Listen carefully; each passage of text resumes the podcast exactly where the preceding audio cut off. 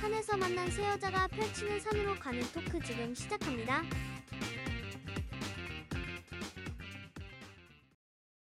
안녕하세요. 산 232번지입니다. 오늘 제가 가지고 온 코너는요. 고3 친구들이 얼마 남지 않은 수능을 위해 열심히 노력하고 있지 않습니까? 지금 녹화일 기준으로는 수능이 2, 3주 네, 남았을 것 2주, 같은데. 2주. 그쵸. 그래서 약간 옛날의 기억을 되살려 보고자 우리에게 공부란 무엇인가? 에 대해서 얘기를 해볼까 하는 현재의 기억입니다. 현재의 기억. 그러네요. 그래서 지금 셋 다 안경을 쓰고 지적이게 보이고자 이렇게 앉아 있고요. 올해 초에 그 코로나에 걸려가지고 김영민 교수님의 공부란 무엇인가를 호록 읽었어요. 너무 재밌더라고요. 그래가지고 아까 깔깔이님 말씀하셨듯이 깔깔이와 저는 현재 진행형이기도 하고 한번 같이 얘기 보면 재밌겠다 해가지고 가지고 오게 되었습니다. 근데 그 공부란 무엇인가 책이 진짜 재밌는 것 같아요. 잘 읽히기도 잘 읽히고. 그쵸. 워낙 필력이 이제 좋으신 음. 교수님이시기도 한데 공부에 되게 여러 측면이 있잖아요. 글쓰기도 있고 읽기도 있고 토론도 있고 되게 다양한 디멘션을 포괄해서 술술 잘 풀어주신 책이라고 생각이 들었어요. 음. 일단 뭐 공부란 무엇인가라고 가지고 오긴 했지만 사실 거의 학습에 가까운 것 같고요. 학습의 한자의 정의를 혹시 두 분 아시나요? 배우고 익히다. 오 정확히 아시네요. 네 오. 맞습니다. 배우고 인풋이 들어오고 그 인풋을 이제 재련을 해서 연습을 통해서 익히는 것까지가 그래서 내 것까지 되는 게 다 이제 학습의 과정이라고 볼수 음. 있겠습니다. 네. 음. 여러분 공부하기 좋아하셨나요? 어떠셨어요? 저는 학은 재밌는데 습이 싫어요. 맞아요. 어. 완전 공감되는 것 같아요. 음. 음. 하기 재밌는데 습이 재미없. 이해가 잘 안 돼요. 배우고 익히다? 이게 배우는 게 익히는 거 아니에요? 마치 이런 거죠. 그러니까 수학 진도는 열심히 빼는데 복습 안 하고 아. 문제풀이해서 익- 익히지 않고 이런 거랑 비슷한 거죠. 저는 그러면 습을 좋아하는 사람인 것 같아요. 오, 오. 지금 학과 습이 대결이 붙었습니다. 저는 그런 정의로 들어봤을 때는 학보다 습을 훨씬 좋아해서 학교 다닐 때 수학을 되게 좋아했는데 그것도 이유가 공부할 때는 이제 공식 위주로 많이 배우잖아요. 개념 같은 걸. 네. 근데 그거 가지고 그냥 문제를 한 몇백 개씩 푸는 게 그렇게 재밌었어요. 음. 그런 걸 생각해 봤을 때는 저는 학보다 습이 더 음. 맞는 사람이었던 것 같은데요. 음. 저는 어렸을 때 곱셈 무한 풀기 문제 있잖아요. 음. 그런 게 너무 싫어가지고 맨날 구몬으로 그런 거 공부할 때 한 장씩 뜯어가지고 소파 뒤에 숨기고 이랬던 학생이었어가지고 드시진 않았어요? 아 먹고 싶진 않았어요. 보기도 싫은데 그걸 먹을 순 없죠. 아. 네. 음. 저도 완전 학이 재밌는 타입이어가지고 그래서 두 분은 여전히 공부 중이시고 저는 습 중입니다. 어, 그렇네요. 음, 습이 안 돼서 계속 학만 하고 있는 것일 수도 있어요. 맞아요. 어, 막 공부하기 싫으셨던 적은 없으셨어요? 너무 많죠. 전 고등학교 때까지 공부를 제대로 하지 않았다고 생각해요. 왜 고등학교 때까지면은 이후에는 아, 사실 대학교 가서도 노는 걸 더 좋아하긴 했는데 그때는 진짜 재밌어서 공부했던 것 같아요. 음. 어, 공부가 재밌네 이러면서 했던 것 음. 같은데 고등학교 때까지는 공부를 왜 해야 돼? 약간 이런 마인드로 음. 항상 이것저것 했던 것 같고 근데 고등학교 때도 한 2학년 후반 때부터는 공부를 열심히 했거든요. 네. 근데 그때부터 저는 재미를 붙인 것 같아요. 음. 그래서 제 평생 공부를 하고 싶었던 적은 크게 없고 재밌어 한 시간도 그렇게 길진 않은 것 같은데요. 음. 그냥 항상 시키니까 하는 음. 거였던 것 같아요. 저는 공부를 막상 하면은 괜찮은데 시작할 때 너무 하기 싫어요. 그래서 음. 뭐 잠깐 쉬었다가 할 때 집중력이 끊어지거나 아니면 뭐 화장실 갔다 오거나 다시 앉으면 매번 하기 싫어요. 아, 그거는 뭐 음. 국룰인 것 같아요. 네. 그래도 공부를 할 때는 하기 싫으셨던 적은 없는 거네요. 하기 싫다는 생각이 들면 그때는 집중력이 끊긴 때죠. 나 완전 공감하는 게 저는 몰입이 되게 재밌거든요. 그래서 딱 앉아가지고 아 시작하기 싫은데 해서 시작하면 어느샌가 몇 시간 흘러 있고 이렇잖아요. 네. 그래서 저도 진짜 몰입은 재밌는데 시작하기 전에 그냥 거기에 엉덩이를 붙이는 것 자체가 너무 어려워서 맞아요. 책상 좀 치우다가 갑자기 바닥에 먼지가 보이네. 그러니까 이런 상황들이 오니까 공부는 항상 쉽지 않았던 것 같습니다. 음 맞아요. 잘 짚어주신 게 공부가 몰입도도 높아야 되는 활동이고 근데 또 난이도도 엄청 높잖아요. 그래서 일반적으로 몰입도가 높아야 되는 활동들, 뭐 예를 들면 운동이나 게임과 달리 난이도도 높으니까 어려워하는 측면이 좀 있거든요. 더 하기 싫어지기도 하고. 그러면은 몰입도와 난이도를 높- 높이는 꿀팁이 있을까요? 수험생들을 위한 어떤 전략? 와, 정말 어려운데? 지금 수능이 음. 걸려 있어요. 네, 그러니까요. 아니면 개인적인 각자의 꿀팁? 음. 저희가 공부란 근육과 같다 이런 메타포도 엄청 많잖아요. 네. 그런 것처럼 결국 꾸준히 쓰는 게 진짜 중요한 것 같아가지고 음. 예를 들어 집중력이 내가 지금 10분밖에 안 된다. 그러면은 1분씩 늘려나가는 것처럼 음. 뭐 그러니까 운동하는 것처럼 꾸준히 조금씩 늘려가는 게 중요한 것 같고 그리고 어려워서 너무 부정 정서가 강해져서 방 청소하는 것처럼 회피하고 싶다 이런 경우에도 조금 조금씩 그 부정 정서를 낮추려는 꾸준한 노력이 필요한 것 같아요. 음. 그래서 이게 단번에 뭔가 집중력이 확 높아지고 뭔가 어려웠던 게 쉬워지고 하는 방법은 사실 없어서 그래서 공부에는 왕도가 없다라는 말이 일리가 있는 말이죠. 음. 그러면은 부정 정서를 낮추는 게 중요하다고 말씀하셨는데 그러니까 부정 정서를 낮추는 개인적인 방법이 있을까요? 어, 여러 가지가 있을 수 있을 것 같긴 한데 저는 크게 두 가지를 꼽자면 일단 하나는 결과가 아니라 과정에 대해서 칭찬해주기. 그러니까 내가 10분 공부를 했다. 그러면 뭐 10분 푼 수학 문제 한 바닥 다 틀렸어도 네. 어, 근데 난 했다 공부를 이렇게 칭찬을 해주는 거죠. 그런 것도 괜찮고 아니면 너무 난이도가 높아서 네. 부정정서가 발생하는 걸 수도 있으니까 네. 나한테 난이도가 맞는 거부터 좀 천천히 시작해서 작은 음. 성취 경험을 늘려가는 것도 중요할 것 같아요. 음. 음. 그리고 아까 그 궁금이님이 말씀해 주셨던 거랑 연결된 건데 왜 내가 이 공부를 하는가를 인지하고 그 동기 수준을 이렇게 높여주는 것도 되게 중요하죠. 음. 그래서 궁금이님께 궁금했는데 왜 공부를 아, 해야겠다 이런 좀 동기가 드셨는지 그때부터 어쨌건 공부가 좀 더 재밌어지신 거잖아요. 아 근데 좀 다른 게 저는 해야겠다 생각해서 한 건 아니고 재밌으니까 했어요. 음. 저의 맞아요. 동의는 항상 재미입니다. 오. 근데 왜 좀 재밌어지셨다고 느꼈어요? 그 전에는 사실 재미 없었던 이유는 제가 공부를 안 했기 때문에 그냥 그랬다고 생각하고 음. 아, 언제부터 재밌었냐라고 하면 뭐 성적 이런 거는 별로 상관없었거든요. 근데 확실히 저는 제가 재밌는 거를 공부해야 되는 사람인 것 같아서 관심 있는 분야에서 계속 지식을 습득하는 게 재밌었는데 그 이유는 또 뭐냐면 지식을 습득하면 내가 보이는 게 많아지잖아요. 그리고 사고할 수 있는 범위 자체도 훨씬 넓어지니까 내가 관심 있는 분야에서 점점 더 큰 그림을 볼 수 있게 되는 게 너무 재밌었어요. 음. 그렇기 때문에 그게 동인이 돼서 계속 공부를 했던 것 같은데 아까 꿀팁으로 넘어가자면 사실 저는 공부 근육이 굉장히 없는 그냥 살밖에 없는 그런 사람이거든요. 순살. 네, 완전 순살이에요. 지방 많고 순살, 약간 닭다리 어. 같은 느낌인데 저는 그래서 내가 공부의 근육을 키울 수 있는 사람도 아니고 공부에 취미가 있는 사람도 아니기 때문에 최대한 미루고 미루고 벼락치기를 잘하는 저만의 그런 비법들을 키우면서 공부를 해왔던 것 같아요. 음. 네. 지금 수능이 며칠 안 남은 상황에서 벼락치기 잘하는 꿀팁 너무 필요한데요. 그래요? 근데 이게 얼마나 효과적인지는 잘 모르겠어서 절대 따라하지는 마시고요. 왜냐면 저는 비교적으로 시간적인 여유가 있을 때 벼락치기를 하는 느낌인지 이렇게 중요한 수능 공부 같은 경우에는 그냥 열심히 하시면 됩니다. 네. 그래서 음. 저 같은 경우에는 언어 시험 같은 거 보잖아요.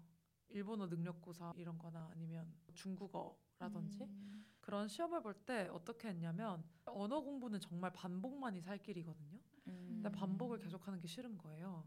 그리고 앉아서 단어 외우는 게 정말 세상 귀찮잖아요. 저는 음. 그래서 습이 싫다고 한 건데. 어, 왜냐면 단어의 어원 알고 이런 거 너무 흥미로운데 음, 외우는 거 너무 싫어. 어. 그렇죠. 네. 맞아요. 그래서 외우는 건 무조건 반복이잖아요. 근데 하루 종일 그걸 한다고 생각하니까 너무 지옥 같은 거예요. 그러니까요. 그러다 보니까 제가 중국어 그 HSK라는 시험을 봤거든요. 근데 그 시험 보기 한 열흘 전까지도 공부를 안 했어요. 너무 안 하고 싶은 거예요. 네. 그래가지고 계속 안 하고 있다가 진짜 해야 된다. 10일 남았으면 진짜 조금이라도 성의를 보이고자 한다면 내가 봐야 된다라고 했는데 그래서 10일째 남았을 때 D-10에 첫날이 됐어요. 네. 아 근데 또 하기 싫은 거예요. 네.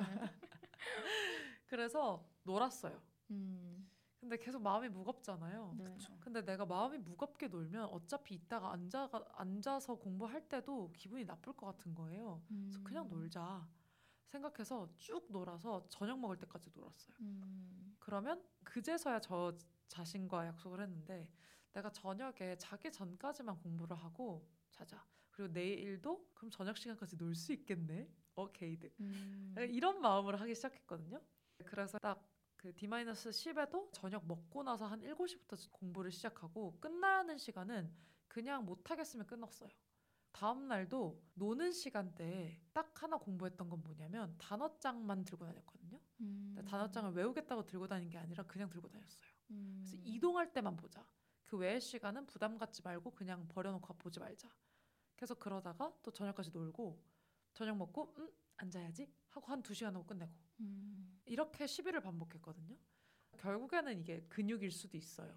근육이 만들어지는 과정일 수도 있는데 그렇게 10일은 딱 정해놓고 공부했던 것 같아요. 그러다 보니까 결과가 은근 잘 나와서 원래 미루는 사람이었는데 갑자기 성실하게 하는 사람이 될 수 없잖아요 한순간에 네. 그게 어려우니까 마음 편히 놀되 공부를 안 했다는 죄책감은 들지 않을 선에서 최소한으로 맞춰서 했던 게 저만의 방식이었다고 말씀드리고 싶고요. 그래서 수능 공부하시는 분들은 참고하시지 마시고 다른 공부를 하시는 분들 중에서 정말 내가 미루는 타입이다. 공부하는 거 너무 싫다 하시는 분들은 한번 활용해 보셔도 좋을 것 같아요. 저는 공부하기 싫으니까 잔머리를 많이 굴리는 타입이라 꿀팁이 너무 많은데 어, 풀어주세요. 필요합니다. 그리고 검색을 많이 해봐요. 어떻게 하면 조금이라도 덜 공부 공부할까? 예, 예, 예, 그런 식으로. 아니 근데 효율을 높일까? 근데 일단은 저는 공부 시작할 때 하기 싫은 게 너무 커가지고 그냥 5분만 집중한다라고 생각하면은 5분 집중하면 10분이 흘러 있고 30분이 흘러 있고 이렇게 하더라고요. 그래서 처음 공부를 시작할 때는 5분만 해보자를 목표로 시작하고 그러면은 조금 허들이 낮아서 더 길게 할 수 있는 것 같고 근데 또 시작하려면 자리에 앉아야 되는데 자리에 앉는 게 힘들잖아요. 그러니까 또 자리에 앉기까지는 예를 들어서 오늘은 도서관에 가기. 그러면 도서관 가는 거는 무조건 하는 거예요. 도서관에 그냥 가서 30분만 앉았다가 와도 오늘 도서관 가기 목표 달성했다. 이렇게 하면은 도서관 가면 일단 앉아서 5분이라도 있게 되니까 그게 5분이 되고 10분이 되고 30분이 되고 1시간이 되고 몇 시간이 되고 이렇게 되더라고요. 그래서 정리를 하자면 공부하는 장소에 가기부터 시작해서 5분 공부 시작하기 이런 작은 목표를 천천히 늘려나가는 게 꿀팁인 것 같고 시험 당일 꿀팁을 좀 말씀드리자면 이거는 사람마다 필요한 게 다를 것 같은데 보통 시험 당일에 자기가 틀렸던 것 들 뭐 오답 노트 같은 거를 보거나 마지막으로 다시 공부를 하잖아요. 근데 저는 멘탈이 좀 약한 편이어서 멘탈을 부여잡는 게 오히려 음. 공부 내용을 다시 보는 것보다 효과적이었어서 복습을 하지 않고 다 보던 거 집어 넣으세요 하면은 그때까지 마인드 컨트롤하는 일기를 썼습니다. 음. 그러면은 조금 큰 시험은 더 효과가 있었던 것 같아요. 근데 맞아요. 멘탈이 강한 사람은 공부 내용을 보는 것도 좋을 것 같고 멘탈 때문에 평소에는 점수가 잘 나오는데 큰 시험에서 점수가 안 나온다 이러면은 약간 명상 느낌으로 일기를 써보시는 것도 좋은 것 같습니다. 음. 근데 얘기하다 보니까 저희가 꿀팁이라고 했을 때 다 시험이 결과네요. 음. 다 시험 음. 꿀팁이 되어가고 있는 것 같은데 4번을 뭔가- 찍으세요. 농담입니다. 저는 2번에 걸게요. 바꾸지 마세요. 아 바꾸지 마세요 진짜. 저 바꿔서 너무 많이 틀렸어. 바꾸지 마세요. 그래서 뭔가 공부 꿀팁인데 결국에는 시험인 것 같아서 음. 공부를 잘하는 꿀팁이라 공부를 잘한다는 게 뭘까요? 음 근데 저는 몰입이라고 생각했을 때는 아까 이제 몰입까지의 가기의 과정들을 목표를 설정하는 걸 말씀드렸던 것 같고 음. 그래서 몰입이라고 생각했을 때 꿀팁을 하나만 더 말하자면 부정 정서를 낮추기 위해서 저는 이게 음악을 들으면 효율이 떨어진다고 하잖아요. 근데 저는 그래도 너무 공부하기 싫을 때는 음악을 듣는 편인데 또 집중을 너무 방해하는 음악 듣기는 싫어서 완전 모르는 언어로 된 음악을 주로 듣습니다. 어디까지 오. 들어보셨어요? 저는 발리우드 노래도 많이 듣고 어. 라틴 음악 많이 듣고 제이팝이나 뭐 C팝 약간 국제 음악이라고 해야 되나요? 그런 것들을 많이 듣는 편입니다. 저랑 완전 반대예요. 음. 너무 재밌다. 어 어떻게 반대예요? 그러니까요. 저는 우선 음악을 들으면 공부 효율이 되게 올라갔었거든요. 오. 근데 그 이유가 뭐냐면 예를 들어서 공부를 시작하기가 어렵고 몰입하는 데까지가 어렵잖아요. 네. 근데 그게 외부적으로 눈에 보이는 요소들이 너무 많으니까 사실상 내가 공부를 하려고 앉아야 되지만 다른 것들에 관심을 가지는 거잖아요. 네. 근데 저는 소리를 우선 차단을 하니까 다른 공간에 와 있는 느낌이 들거든요. 음. 그런 식으로 외부와의 그런 접촉을 일차적으로 단절시키는 게 전 노래였어요. 음. 근데 노래를 들을 때 모르는 노래를 듣다 보면 오히려 이 노래가 뭐지 하면서 듣고 있더라고요. 음. 근데 알지만 익숙하고 내가 좋아하는 노래를 들으면 심적으로 그게 더 안정감이 있어서 그냥 저는 들으면서 공부 많이 했던 것 같아요. 일할 때도 확실히 음. 그렇고. 그래서 이거는 사바사. 그렇네요. 네. 근데 뭐 통상적으로 노래 들으면서 공부를 하면 효율이 떨어진다라는 얘기가 있긴 한데 저는 좀 달랐던 것 같아요. 근데 저도 어렸을 때는 되게 노래를 많이 들었는데 근데 한 음. 곡 반복을 되게 많이 했거든요. 음. 근데 언제부터 음악을 안 듣게 됐냐 하면은 노캔이 나오면서부터였던 것 같아요. 아. 그러니까 이게 음. noise canceling이 그 방금 궁금이님이 말씀하신 차단막 역할을 해주는 거예요. 어. 그러고 나니까 제가 굳이 음악을 듣지 않아도 이미 차단된 공간에 와 있기 때문에 그때부터는 음악을 안 듣더라고요. 음. 그리고 음악을 한 번 안 들으면서 공부를 시작하니까 음악을 틀면 공부가 바로 안 돼요. 어, 그 외부 단절 때문에 저도 노래를 들으면 효율성이 올라갔을 수도 있겠네요. 어, 네. 그래서 뭐 사실 noise canceling도 계속 끼고 있는 게 안 좋은데 몸에 음. 한번 음악 없이 noise canceling만 해놓고 작업을 해보시는 것도 완전 추천드려요. 음.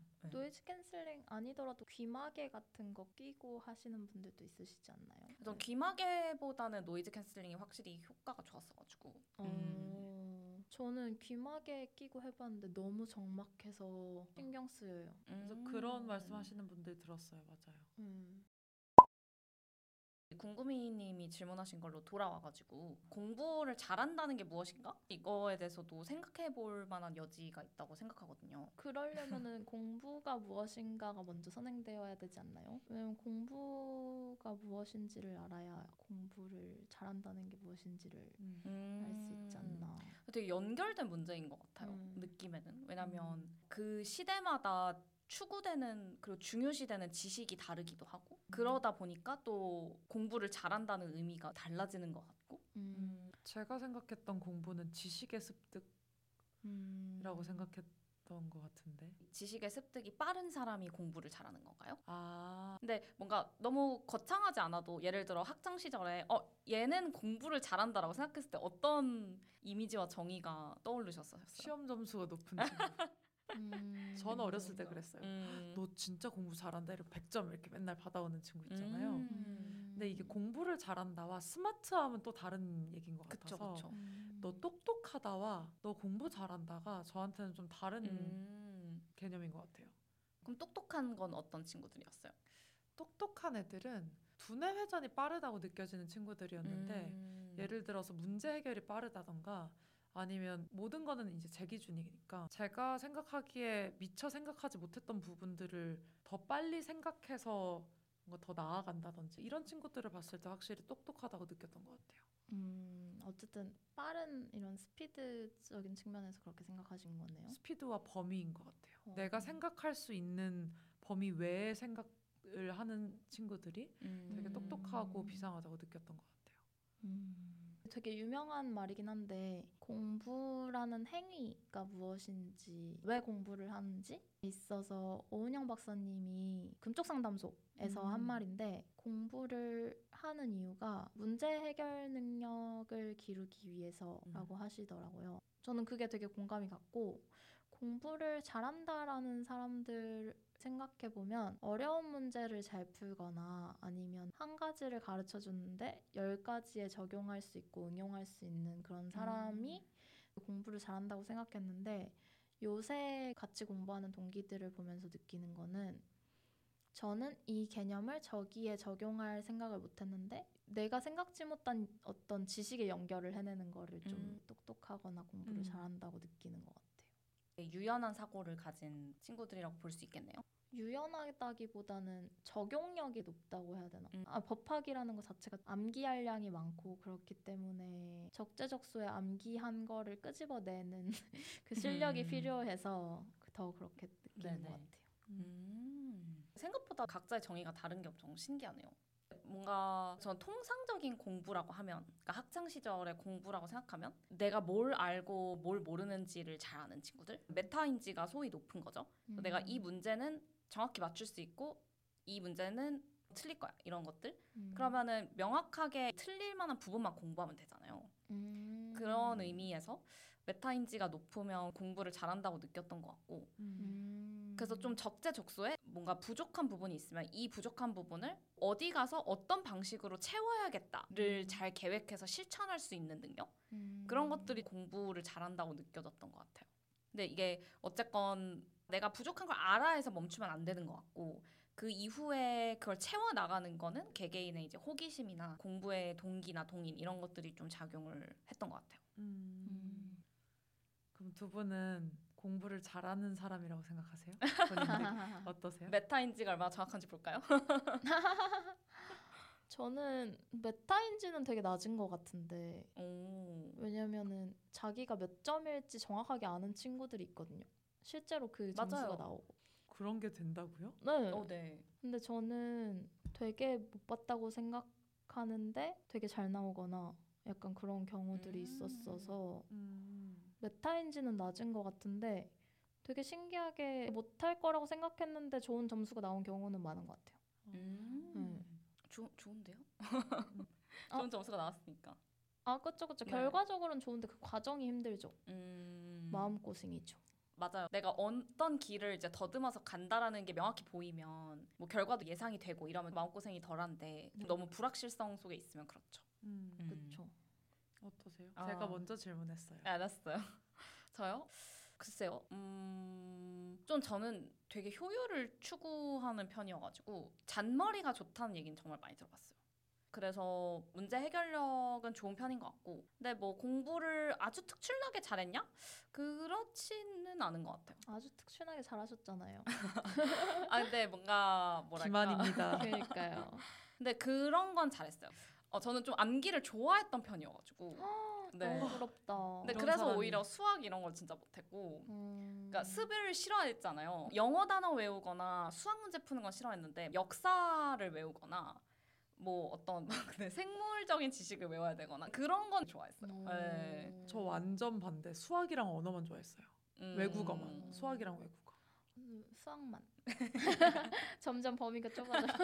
근데 저는 외국어도 재밌었던 게 저는 외국어랑 수학이랑 너무 비슷했어요. 그 습득하는 음. 과정들이 공식이 다 있고 그걸 다른 걸 대입해 보면서 응용을 하면 되잖아요. 그래서 이 공식과 저 공식을 같이 합쳐서 하나를 만들었을 때 그게 또 어.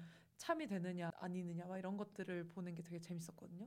저는 수학도 약간 문제풀이보다는 증명 음, 와. 이런 게 그냥 진짜 학이잖아요. 근데 학자 하실 상인데? 아 그래? 아니 그래서 못해서 분 다- 습을 못해가지고 안 돼요. 두 분 다 지금 그래서 공부 중이십니다. 그러니까 습이 안 돼서 학을 하고 있는 거라니까. 저는 응용하는 거 좋아하니까 사업하는 거고. 어, 네. 맞는 것 같아요. 네, 완전 성향이 맞네요. 근데 신기한 게 저는 언어를 제대로 공부해 본 적이 별로 없거든요. 음.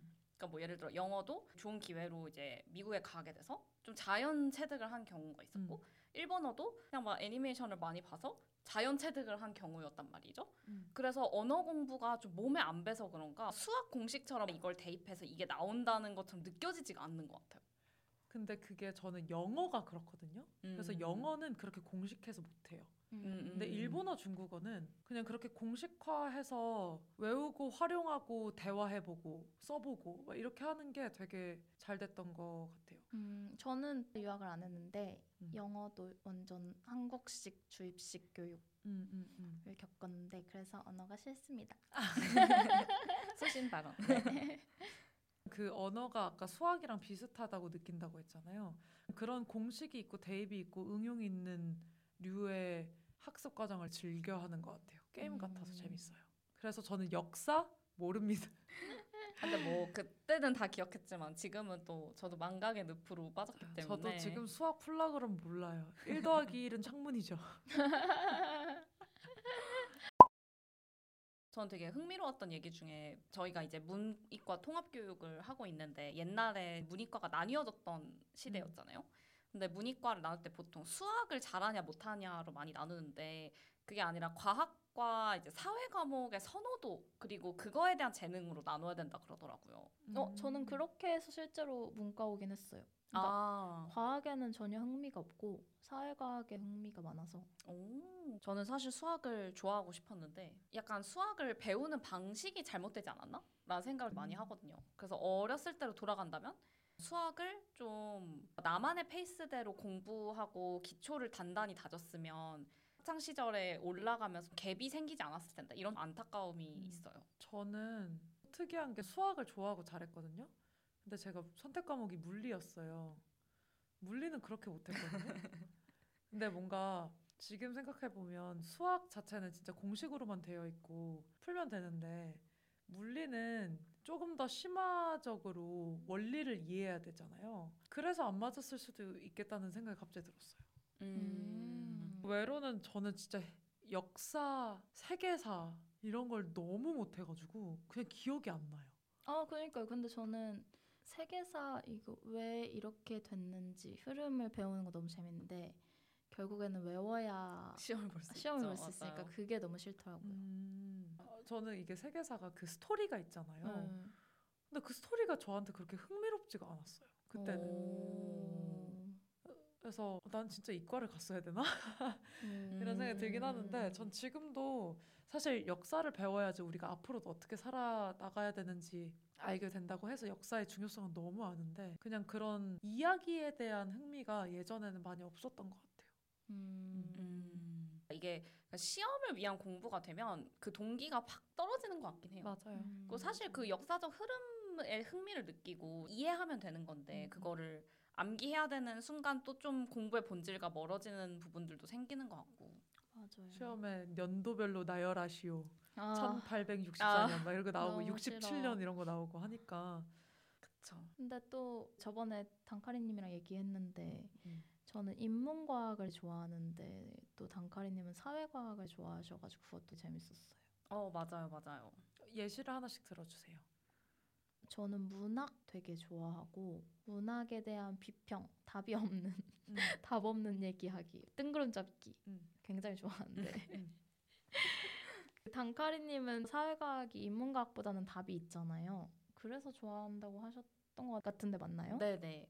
저는 문학은 좋아하는데 이게 문학을 분석하는 순간 싫어지는 것 같아요. 음. 그냥 뭔가 문학은 각자의 해석에 맡기는 걸 좋아하는 것 같고 근데 그 음. 각자의 해석이 정답이 되니까 너무 재밌잖아요.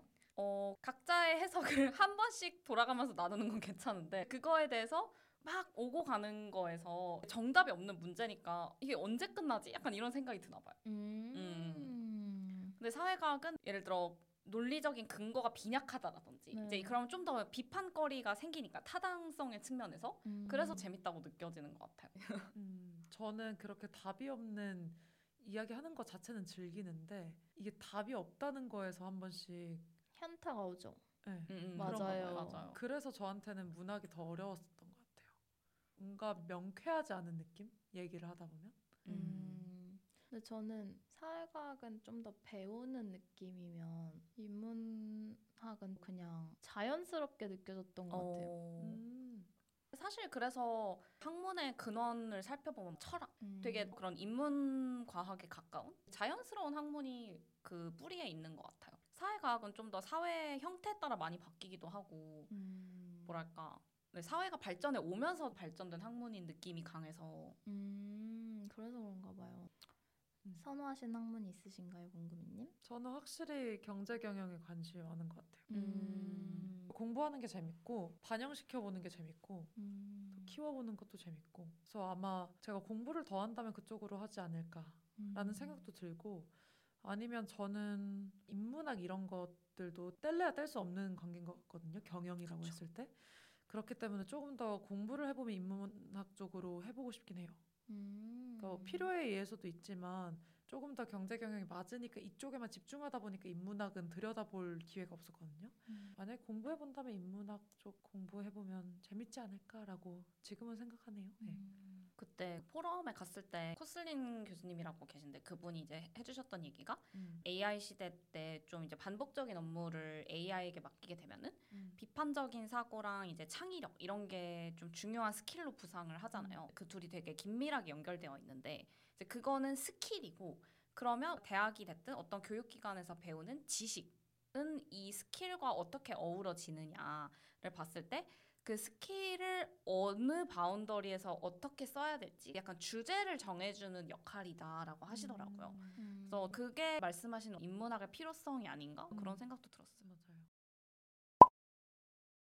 약간 마무리하면서 제가 올해 생각해왔던 메타포에 관한 내용이 있는데 옛날에 저희 수학 선생님이 공부는 한 과목만 잘해서 되는 게 아니다 막 이렇게 얘기를 해주신 적이 있어요. 예를 들어 저희가 나무 판자를 이제 이어 붙여서 약간 바스켓 같은 그런 우물을 만든다라고 하면은 국어가 판때기 하나고 뭐 수학이 판때기 하나고 영어가 판때기 하나고 이렇게 등등등 있잖아요.